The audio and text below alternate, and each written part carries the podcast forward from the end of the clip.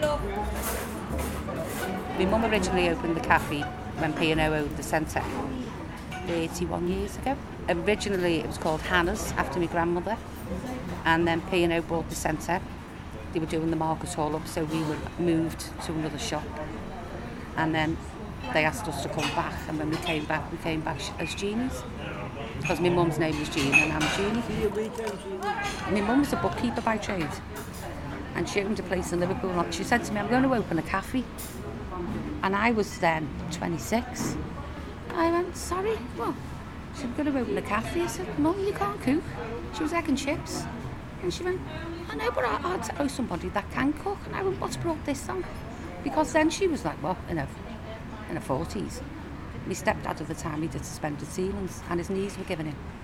She said, I want something for me and Peter, she said, to do, you know. So she opened this cafe in Liverpool, made a success of that over 12 months, and then she'd heard by how I don't know that P&O was buying Cherry Tree Centre. So she sold Liverpool, and she said to me, I'm going to open a, a little stall in the market hall. I went, doing what? She's just going to do sandwiches and a cup of tea. Lo that's what she did. She opened one store, and then as the one next door came open, uh, she took that one, and as the next one, she took that one. So eventually we got full seated cafe. And my stepfather at the time, Peter, you know, he said, I'll knock up a steak pie, eh, love? And his pastry was to die for. And next thing he's on steak pies and he's on the apple pies and we're on the cottage pie. I said to my mum, what happened to a cake and a cup of tea? Oh, well, you know what it's like. And it just becomes a full-time 24-7 job. Bye, Bill. See you later. Bye, Jeannie. So do you think you were destined to run this cafe? No, I only came to do dishes. My mum just said to me, can you just come and do a few dishes? Apart from having the second child and being off with that, I've been here. I must admit, a couple of years ago, I was getting to a point where I'm thinking, I think I don't want to do with this anymore. And then I had an accident and I was off work for nine months and I sat at home thinking, no way could I do this. So I reckon my mother gave me a push and let me have a little taste of what it'd be like to be at home. But I'm a people person, we all are. That's why we all get on. We basically know every customer by name. If we don't know them by name, we know by what they eat or what they drink.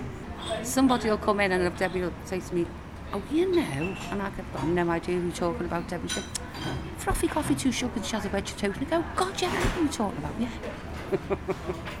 Just the way we are. I get a lot of ladies coming in and they're alone because there's no door. When we moved to a shop, my mum noticed the problem was the door. So the lady on her own, everybody looks around. So when we came back to the market, my mum wanted it all open, which is as it is. So a lady on her own, or a man, can walk up and see if there's a table free without everybody looking. We get new customers coming in, we get to know them and then we'll sit them with somebody else and then they've made a friend and that's the way it's been for all these years it's like half of these pensioners that come in here they raise me you know we try to change uh, you know over the years change with the time sort of thing you know because a lot of my customers are, are older ladies and gentlemen. And you think okay let's try and introduce something different. They don't like it. They like the scouse, they like the, the roast dinner they like cottage pie mince you know. So as much as you try to change, sometimes it doesn't work.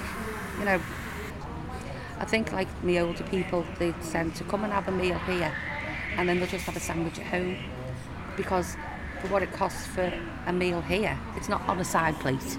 It's a proper dinner on a plate. So I've got more phone numbers than I know what to do with because I get phone numbers of customers that I've known for a while. And if I don't see them for a week or I get to 10 days and I start to worry, then I'm on the phone are you okay? And it's, I'm fine, Jeannie. I've not been too well. Or what. Lots of customers have got my phone number, so which I'll say, right, if you're not well or you can't get up to Tree and you want some shopping, phone me and I'll drop it off on my way home. Done that a few times for a lot of people because that's what you do. You know, I don't know what I'd do without it. Probably sent me out my box. the advice my mum always gave me was your kitchen, keep your kitchen like you keep your kitchen at home, Jeannie, you can't go wrong. I often wondered if she's looking down on me, she's proud that I've kept it going for her. I'm sure she is. I think she might